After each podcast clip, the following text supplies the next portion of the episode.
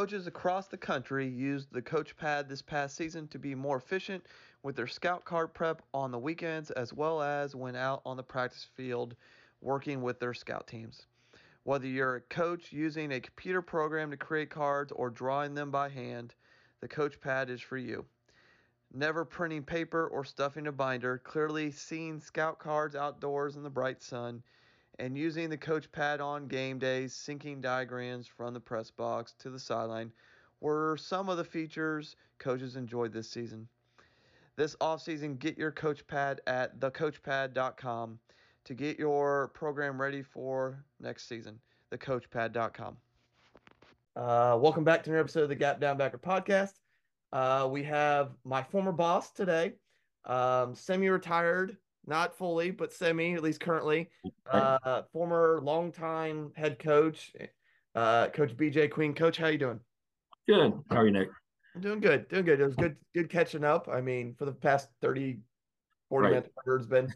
Um, before we get into our topic today, which which will be some split back and then a couple other things.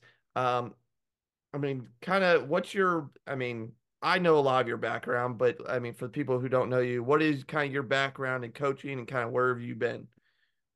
Sure. So I was lucky enough to be a student assistant at uh, Mount Union College back in 1997, 1998. Uh, won the national championship two and three with them there. Um, from there, went to Watkins Memorial, which is my alma mater, coached and taught for 10 years.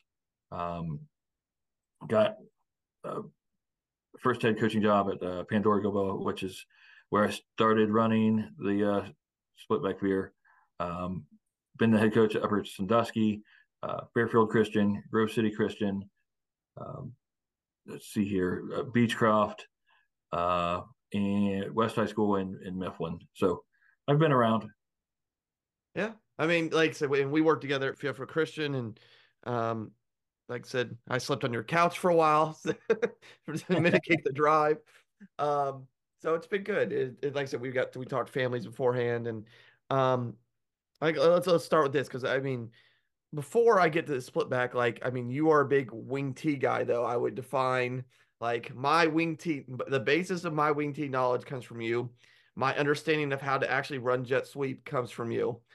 Um, so why, is a wing T guy, and you might not like that title, but um, have you run split back veer on occasion? Like, I mean, you ran it at Mifflin, I believe at oh. Fairbanks, and there's a couple other times, and you've had experience with it and coaching against it. Why the split back veer instead of your normal, net, say, jet sweep stuff? So, I guess I learned wing T because I was having uh, frustrations and, and issues with split back veer. And so I learned that from uh, Jason Peters at Grandview. Uh, we had some great years with it. Um, started off as a spread guy, like I said, you know, come out of Mount um, when I, you know, would thought I was, you know, undo be a spread guy. Did that at Reynoldsburg, and you know, the story goes that we're playing uh, Hilliard Davidson, uh, coached by, by Brian White, the year before they won the state title. Um, it's a tight game and up in the box, you know, they're controlling the ball so well that like with six minutes to go, it's third and long, and I'm trying to decide whether to go conservative or or go, you know, to get, get the first down. And you know, over the headset, I asked the guys, I'm like, hey, you know, are we going to get the ball back again? And it went uh, dead silent, you know, and they said, no, we don't think we're going to get the ball back again. And so, you know, for it to dictate the game, dictate what it was doing to us, dictate my playing calling. Really, uh, really was impressed with that. So the next year, when I got my first head coach job at Pandora Gilboa, um, decided we need to be split back veer. And I guess to go back a little bit farther than that, I was comfortable with option in high school at Watkins Memorial. Um, we ran a combination of like wishbone and flexbone option. Um, at that time, when I graduated, Watkins Memorial was the third most successful football program in Central Ohio, with Newark Catholic being one and West Jeff being two. Um, I believe my class still holds the record for most points scored and most yards. So something obviously you know believe in. So it, it you know it didn't. Uh, it was easy to go back and do uh, split back stuff. Um, it also helps that you know while at Mount Union, you know back in the day, Mount Union's offense under Larry Kehres was, you know, I think built off of split back Ken Wable before the head coach before Larry Kehres was a split back coach. Um, Larry Kehres was a split back quarterback, and so you could see all the passing concepts were, you know, based off. Uh, you know, they started off as split back, went to West Coast, um, but I mean, you could definitely see shades of it being there. You you know, you, you we lined up split back at Mount when I was there in 96, 97, you know, I would say 70, 80% of the time.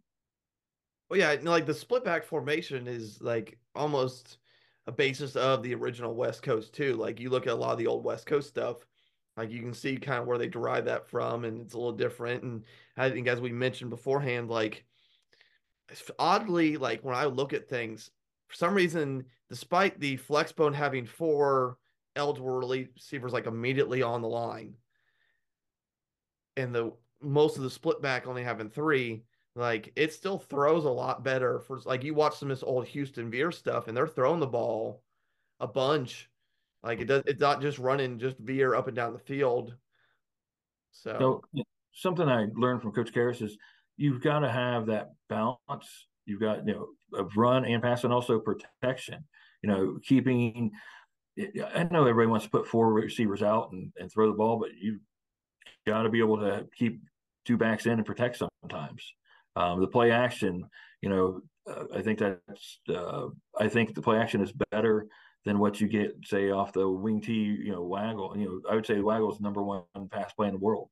Um, but you know, your run stuff has to look like your pass stuff and vice versa. And I think you get that with two backs in in the backfield better. Okay. Now, now, obviously, with split back veer, you run veer. I mean, that's inside outside veer. Like that's that's what else did you run out of your split back stuff? Sure. So something I like about split back veer is this. You know, to get into philosophy, I guess first thing you're going to have to be comfortable with a small playbook. You know, and, and it's funny as I start writing things down, it can expand. I've got probably so I've got inside veer, outside veer, lead, speed option, quarterback follow, midline, counter trey, wedge, trap, um, flip, which is essentially helps get you to like a jet look, um, a cut back play, and a dive. So I mean, the play. So as I say, it can be small. The nice thing is, is it starting off, you can be small, and then you can expand off of it onto how long your kids have been in the program and you know what your kids can do. Um, trying to think with that. Uh, remind me, what's the original question? just kind of, just kind of what, kind of what you just kind of, what you've chosen to ran out of it. Like obviously, there's 18 billion ways to skin a cat, but just yep. curiosity, what have you run out of it? Just to kind of obviously inside, inside, and outside view are the common. Okay, yes, yes. obvious. I, I think you have to then, you know, if I was putting in a putting in today, like for install, you gotta have your inside veer, you gotta have your outside veer, your lead speed, uh, your quarterback follow, your midline. Okay. Yeah, I mean, I, I, would think that those are your five first, and then we can uh, counter. You have to add counter trey, so so counter trey, so you six. Yeah, you yeah. have six run plays. Yeah, and that, that, that makes sense. It just it's it, I, I just look at it and I, I talked to I've talked to people and looked at stuff and just kind of what else? I mean, a lot some people really rely on the dive or a variation of like a belly. Um, it's just interesting to see the perspective there. What do you so, do you put in inside or outside veer first? So I put in inside veer first because in my opinion, and like I said, if someone can show me an outside veer only works well if they open up the C gap. You know, if the, if there's that uh, like that three and at nine, and they have that linebacker sitting in, you know, uh, in between, that then your outside veer is unstoppable. I mean, you literally don't need to call another play until they change. And uh, the other thing I guess you've got to understand is if you're gonna, my opinion, if you're gonna run split back veer, you got to let your quarterback call plays at the line almost every play. You you can start them off with something, but if you know there's no reason to run plays into formations, defensive formations, alignments that aren't good for it. You know, so as, a, as an example, you know, what you're going to find is this everybody, you know, and, and this is like something I guess is frustrating for me, but uh, it, it's just the way of the world. Like when you go to clinics, they're going to draw up the formation and they're going to put a one technique, you know, on one side and a three technique on the other, and they're going to run their inside veer to the one technique. And and believe me, it's awesome. Like if you don't, if they stay like that, you don't need to call another play. The problem is defenses aren't going to stay like that. They're going to go double twos on you real fast because they want to make that read hard. Yeah. And so you're, you know, listen, inside veer against double twos is not very fun. And so that's where you need to go midline. And you've got to give your quarterback options to do stuff like that. You know. Yeah. Yeah, you're right. Like and, and I mean that's the old thing about like you go to clinics and everybody draws it up against the forefront and then I mean, yeah, that's great. I mean, we can all do first year coaching stuff, but most teams aren't in a standard even front anymore. They're in odd fronts or they're right. in, as you said, kind of four fronts that kind of move. Like, yeah. just, I mean, anybody that knows how to defend the option of the wing T aren't just going to stay stagnant in uh four three defense. It's gonna they're gonna put an under front out there. They're gonna put bear front. They're gonna put a tight front. They're gonna slant angle people. I mean, hell, I I mean I learned slant angling defense from you. I mean that's yeah. I mean that was my first introduction to a, a three four, and we just slant and angled every play and moved our right. guys. So, um, yeah, no one's going to just stay static. Um, right. I wish they would. It'd make life a lot easier. I mean, it, I mean, you wouldn't be surprised with the role changes always benefiting the offense. At some point, they might just say, "Hey, pre snap, you have you have to pick a defense and just stay at it." And I say all all star rules, right? All star yeah. rules. Oh. God, don't get me started with all star rules, and then and then mitigate and then refing all star rules, like because I've worked the state all star game the past two years, and then just okay. listen to very successful head coaches across the state complain the entire time that somebody across the field is breaking the rules is right. like like sweet god. We're, we're, we're, we're, competitive people right? Yeah. Yeah. All they are. No i i, I literally watched uh what's i can't remember what's his face up north um i can't remember the school. I literally watched him up 30 in the all-star game kicking onside kicks because he's just like and and part of that was because the other guy wouldn't accept the 30 minute uh, thir- uh 30 point running clock rule. So he okay, yeah, because he got and it just right. That's funny. Because that's because so. that's what happens when you're a Division One head coach. You are too prideful and you just want to get right. Oh God! But, but to give a little bit more, uh, like I enjoy the history of the uh, split back veer. I always tell kids like when I talk about like three most important football movies are done with Splitback veer. It is you know remember the Titans run Splitback, uh, we are Marshall is Splitback veer, and then when the game stands tall, is is split back veer. Um, like I said, you know, obviously uh, Colerain ran Splitback. Um, I don't know if they still do, but they were a great football program. Uh, Hilliard uh, Davidson ran Splitback. I mean, that's you know, kind of like watching the models in Ohio. That's what you know. That's what it is for me. Yeah, and and the other thing is you just don't. I mean, don't see it a lot anymore, but the programs that still run it are right. just a, like as I've I've I mean, you typically don't really see it in the Midwest anymore. It's a very southern thing still. Yes. Like Louisiana, particularly for some reason. I don't know, yeah.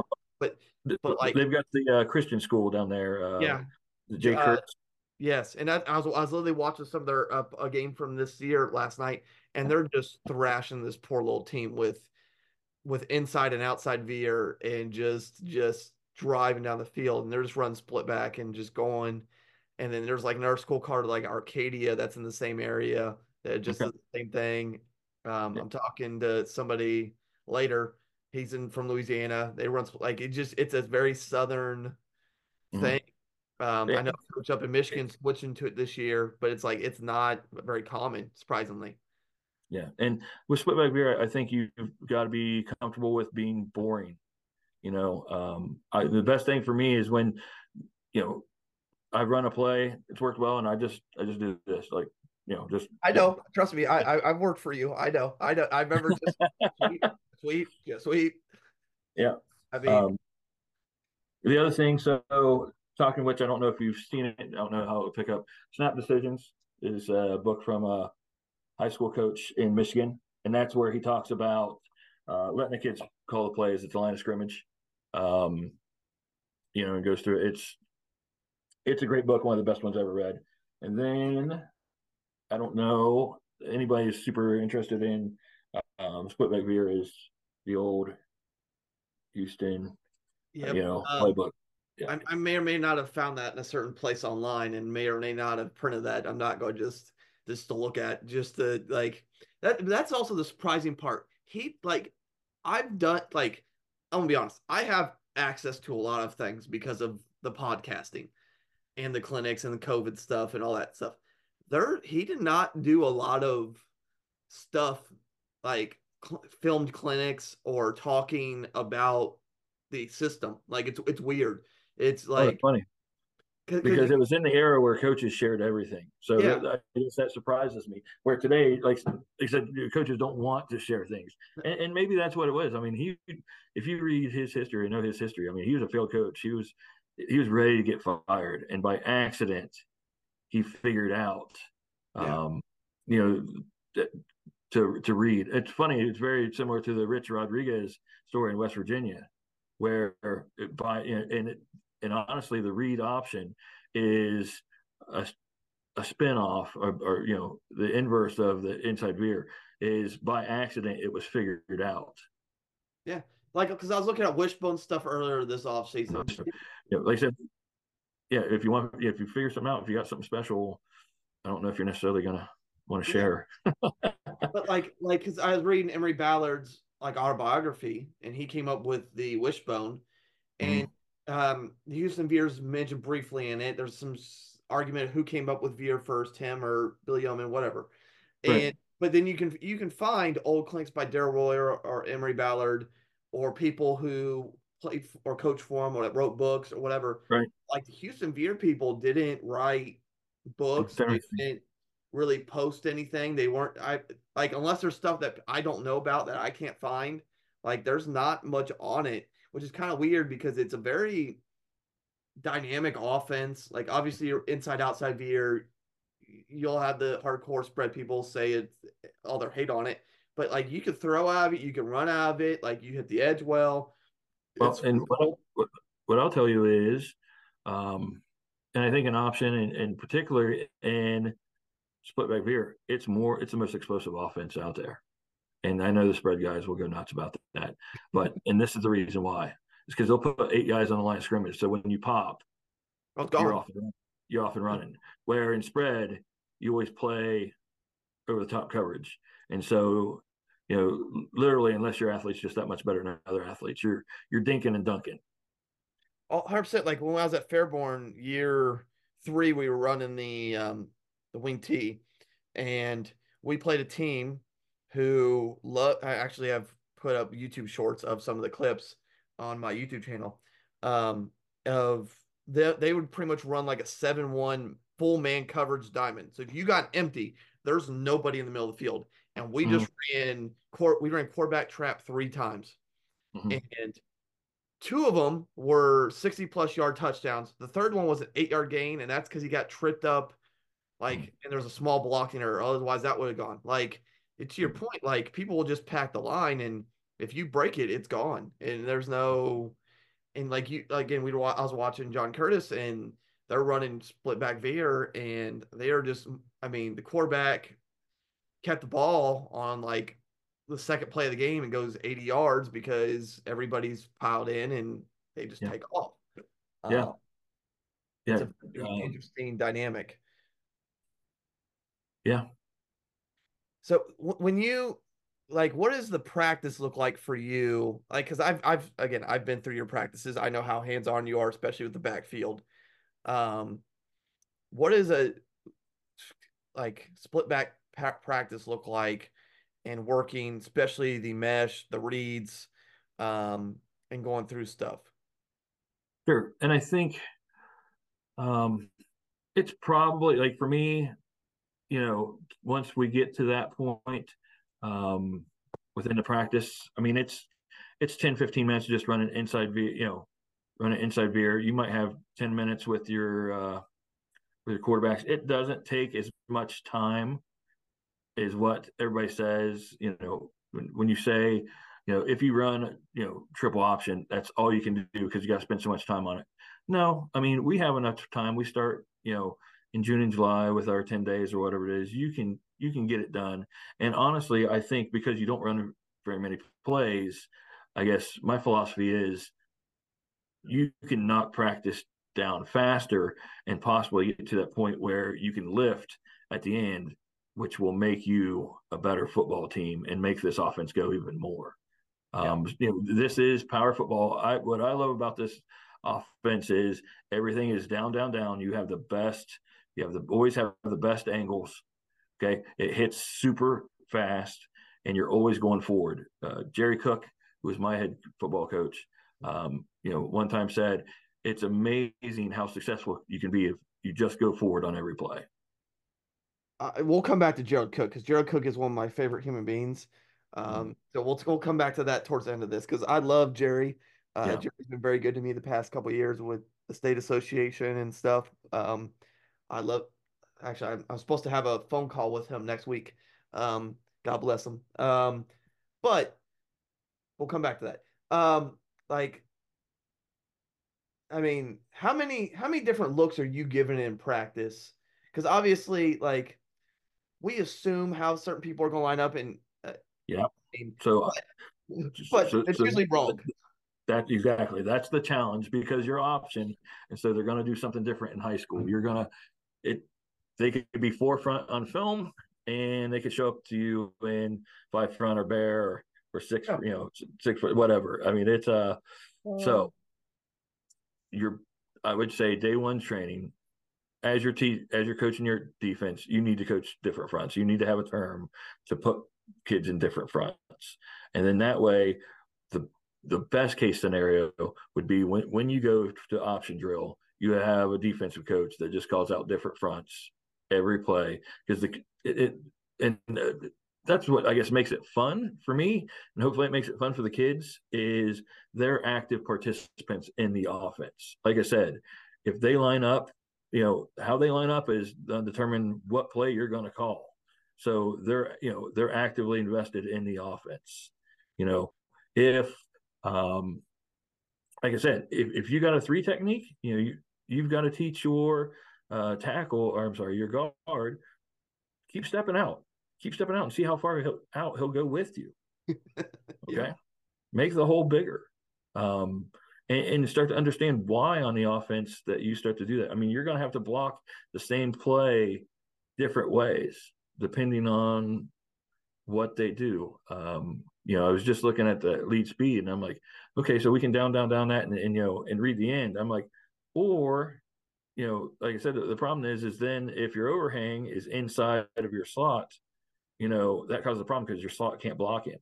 I'm like, or you can take the tackle you know you, you can block on and uh yeah yeah block on and then you know you know run it a different way so i think with that and teaching your kids you know they should get excited because they're making decisions on what you, you know uh, on how it's getting run the most effectively and, and under and then if you can get kids to understand why you know now you can really be rolling yeah and just like i mean the manipulation, like high school kids don't realize until a coach tells them that this tackle is now at three yards width and they've walked all the way out with them and they've just opened the floodgates. I mean, is your base splits at three feet or where did you start? And yeah, and, and, and that's probably from what I learned in high school. I mean, you wanted to be a yard, you know, and then adjust it down to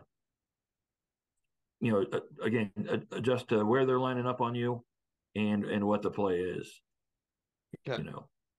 And then are your backs directly behind the guards or because I've, I've seen some different alignments with that. Here's the dirty little trick. Okay. Move your backs to where it's best for them to hit the hole. You can't see it on film. Like as an example, like so for me, uh, this when I was at Mifflin, I'd had them call like nine o'clock or, or twelve o'clock, and honestly, you know, they're telling the quarterback like where their path is, and so if it was a one technique, they're calling nine o'clock, um, and they're getting a little bit wider, so you know they're they're getting to um, you know say the outside shoulder of the guard, so then that way they can hit that B gap, you know, that much faster. Where if, say if it's a two technique, they're going to call 12 o'clock and they're going to move and step almost to the fullback position. So almost like what you've got in your gap down back or, you know, yeah, look, is so then that way now we're running midline and, and it's a straighter, faster path.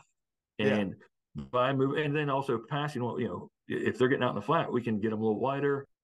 You know, if uh, we're running different things like trap, you can, and again, those things just aren't seen on film. People just don't pay attention to it. And so you can manipulate that a little bit. Well, even if you catch it, like you got to be able to react to it and understand what. And let's be honest, most high school kids don't. Right. I'd say 60 to 70% of high school kids don't invest the time in scouting reports like they should. That would make uh, them yeah. Even more effective. Like, because, and, and the other point of this is I was, t- I forget who I was talking to the other day and we were just having a conversation about option football and um in general. And like you watch Air Force, they give away what they're running. Like they don't care. Like they will adjust their their running backs and their wings to what and like you can narrow it down to probably two plays and they don't care. Like you can watch all the film you want. Like we're we're going to adjust our alignment so it fits the play the best and we're going to go. We don't care. Yeah, and you've got to have that philosophy both as a coach, and then you've got to kind of push that onto the kids, you know, because you're going to get, hey, we're not, you know, we keep running the same play. They're calling out our play. Well, good. Can they stop it? And then, you know, the uh, magic of the option is this, you know, can they stop it? If they, you know, if they're struggling to stop it, they're going to start to cheat. And then when they cheat, now the option goes to the next guy, and we're off to the races. Yeah that or you run counter back the other side when they've overloaded and uh, there's nobody there. Like it's right. yeah, it's just okay. Like I said, that's that's that's my biggest questions. Like, I mean, we I, I've coached long enough, and so have you. Like, teaching a kid to read a, a player is not. I mean, that's pretty elementary at this point. Like, it's mm. just mm. it's little details. Like, okay, how do you line?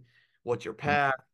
Those are the things, and like and then there's obviously more advanced things, which I'm not even gonna worry about right now. Like I was watch, I was scrolling through Twitter and, and they're in like it was Houston or somebody in like the 80s was running like spinner trap option out of the split back. And I'm like, that's great. Um, that's stuff you run like year like six in the offense when the, your middle schools run it for years, and that's beautiful. Like awesome. Like the spinner stuff is is is cute, but it's not like that's not everyday high school life. I'm sorry. Like right right. Right. Yeah. Why do you think? I mean, obviously the spread is a big part of it, but why do you think more option and wing T teams don't run the split back veer? You, I mean, because you are a big history buff when it comes to mm-hmm. like. I remember listening to you my first our first meeting talking about the history of the wing T and jet sweep and just I mean you are always a big history guy. Why do you think this is kind of um died down compared to um, the flex bone or the spread? Well, I think because not as many kids touch the ball. I think you have to have a quarterback that can do it. Um, it's also it's old school tough football, and I think you have to embrace old school tough football to be able to do it. Um, it's also it's it can be boring football you got to be patient. You know, like the old uh remember the Titans uh quote is, you know, it's it's like Novocaine, you know, give it time, it will work. You've got to give it time. You've got to give it time. You got to, you know, it's the again, you, and I guess you don't know when it's going to be exciting. Like we talked about, um, you know, when you run the spread, like big plays happen because you scheme and and you've beat the scheme, or or your superior athlete has beat their superior athlete in this, I mean, it's amazing how many times I've just, you know, I've just called veer for the, you know, fourth time in a row. And expecting to get a two yard gain and it, it, pops and goes. You know, it, it's so, so, I guess the predictability of like, or, or, I guess not even predictability, but uh, like you can't want the big play. You just got to let the big play happen. Yeah. Now, the other interesting thing I think you mentioned when we were talking beforehand, and um, obviously you've coached when we first met, we were private school. Um, and you I think midway through that guy job teaching in Columbus Public and eventually moved to Columbus Public to be a coach and a teacher. And you ran this at Mifflin, which is not necessarily the easiest place to run anything at, uh, just because numbers are always a struggle. I think you had 17 kids the one year you were there. Um, how did, I mean, the option work in the city and with such a small rest roster, why do you think it kept you at least competitive for at least half. Like when you have 17 kids going against 40, it is what it is at that point. But um, most of the time, how do you, how do you think that helped you, and kind of how do you think the option worked overall? Okay, so and I guess I want to go back real fast and just add. So I think the other issue that you have with Splitback is this: like everybody else, you know, everybody wants to be college, wants to aspire to become a college or pro football player. Everybody in college and pro are they're in shotgun now. And so, uh, like, I can remember at Mifflin, like, you know, um, I guess criticism I got is like, we don't want to run an academy offense. We don't want to be an academy, you know. Um, and so you've got to show people why this can be advantageous. Um, what it does for you is this: it it puts you in. I truly believe Splitback veer puts you in opportunities to win ball games that you couldn't win otherwise. Again, helps you control the clock, helps you control the the uh, tempo of the game, helps you slow down the game or actually speed it up. Okay, so if you have small numbers or your, you know, your kids don't wear out uh, as fast, so you can hang in there longer. It uh, keeps the other team off the field. Um, like with my history, probably some of my bigger games I've ever won where were with Splitback Veer. You know, as a first year coach at Pandora Gilboa, coming to a program that was 0 10, hadn't beat their rival Columbus Grove, which is a week one game in 10 years. Um, and being able to come in, we were able to, to beat them in overtime. You know, as my first win is as a head coach, my first game as a head coach. Um, that sold me there. You know, when I was at Upper Sandusky, I played a Cyrus team that had beat uh, beat them the year before by 50 points, and we beat them. Um, beat a Galion team that was unbelievably talented. Um, so yeah, I guess run split back Veer because you will, um, you'll you'll steal some games. You'll, you'll beat people that maybe you probably shouldn't have when you look at the talent. You know, if you went to the draft and we're picking kid, you know, picking kids, probably a lot more of the kids would get picked before yours, and, but you can still win, and and that's a great feeling. Okay. You know, we beat uh, my second year at uh, Pandora we were 0 and 3 playing 3 and 0 Arcadia, who had just beat Hardin Northern, which is a big deal. Um, and we're ranked, I want to say, I want to say they were ranked like fourth in the state and beat them. And so, uh, you know, I guess that's my testament to the split back Veer. Yeah, I get it. And then I, I do have one more question. Like, because I've taken this with me and I think it still holds fairly true. Like when I look at numbers, you were, I mean, you've always been a big proponent of the weight room, and um, your your rule was for every thousand pound clubber equals a win. Do you still hold true to that statement to this day? Pretty close. I would say it's like 0.7 or 0.8. Okay. Like I said, because I no, I've I've kind I've sort of tracked it and it's been like I didn't I didn't check it this year, but when I was at Northwestern and even kind of as I ballparked at Fairborn as an assistant, it was fairly. It, it's it's close it, enough to, to believe yeah. in, right? Yeah, it's yeah. like uh, yeah. I mean that's I mean. I mean, I don't think it's probably not 100% true, but it is pretty dang close. I mean, even at Elgin, I mean, you came up and scrimmaged us when I moved to El- Elgin, and I mean, we had that that second year, and we had some dudes that were in the thousand pound club in physical, and you kind of saw it. And um, I said, is it's it's an interesting stat. Um, And then last thing is is do you have any good Jerry Cooke stories? Because I love Jerry Cooke to death. Jerry Cooke is again, he's been very good to me. And like like Jerry is a, is a great human being, and like I said, as somebody who played for him, just and just kind of your perspective.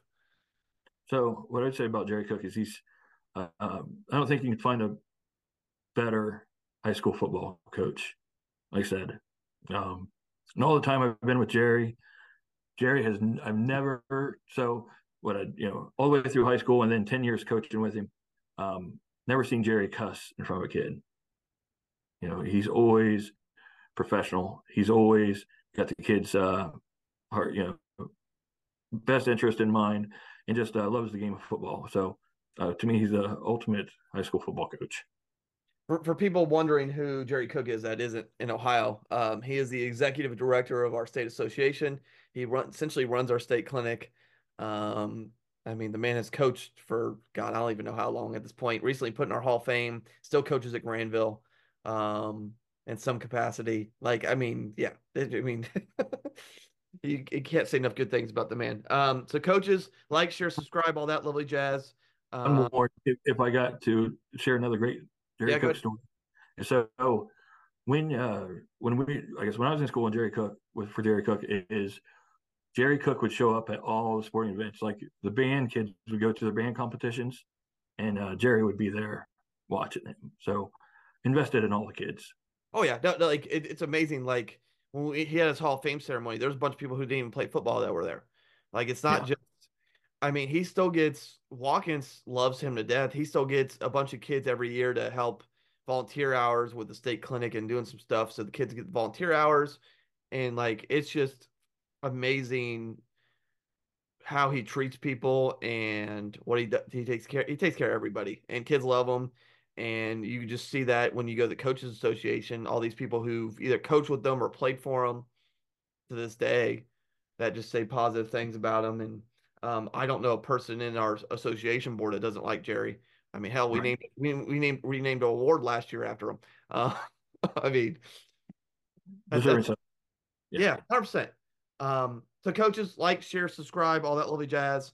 Um, do you have? I don't even know. Do you even have a Twitter? I only know if you did. No, yeah. no, no. I mean, you you could, you could find Coach on Facebook if you want to talk to him more. I mean, the man is running about everything, and um, I mean, Coach Queen. Again, I work for Coach Queen, and um, and nothing but always appreciative. And um, other than that, like, share, subscribe, and that's another episode of the Gap Down Backer podcast.